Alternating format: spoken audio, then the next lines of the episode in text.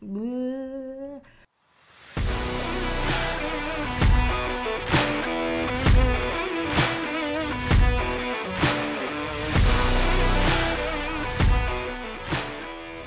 to Swords and Sky Mommies. Today is going to be a little different than usual because it's almost Thanksgiving here in the States and we're taking some time to spend with our friends and family. Rather than leaving you guys high and dry, we decided that we wanted to give you a little exclusive look at our Patreon tiers that you can and look at. Um, it's up already. Weekly and we have lots of different types of content from different characters or from DMing perspectives. Really cool perks if you wanted to check that out. Releasing an episode this week, we wanted to give you a little taste of what you might be able to experience should you follow our Patreon. It's in our bio. Go to Joanna. Um, but if you are in the States, have a happy and safe Thanksgiving. And if not, we'll see you in two weeks. This is Joanna, and I'm going to be reading a diary entry from the point of view of Darcy, who has been keeping a diary along the way uh, during this journey of ours. Uh, this diary was actually inspired by my diary back in the day when I was a little child. Uh, I was very melodramatic and had a lot of things to say.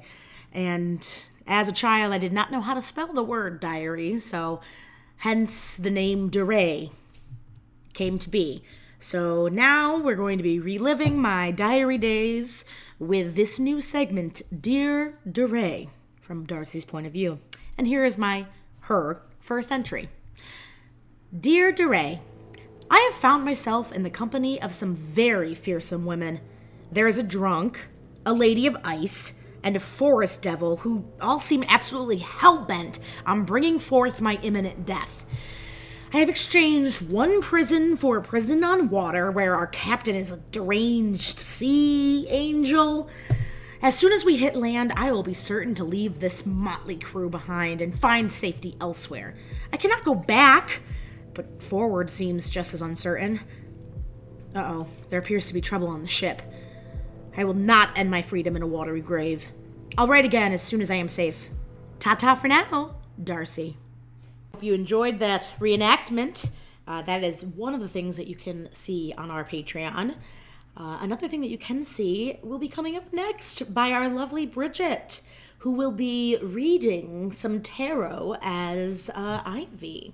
So, another thing to look forward to on our Patreon. So, Bridget, take it away. friends, and welcome to Tarot Readings with Ivy Cromwell. My name's Bridget, but I'll be reading to you as Ivy Cromwell. Today, we're going to be pulling a card to set the tone for your Thanksgiving day. So, hopefully, the message of the card that we pull will help rejuvenate you and help you take away the right energy on your Thanksgiving day.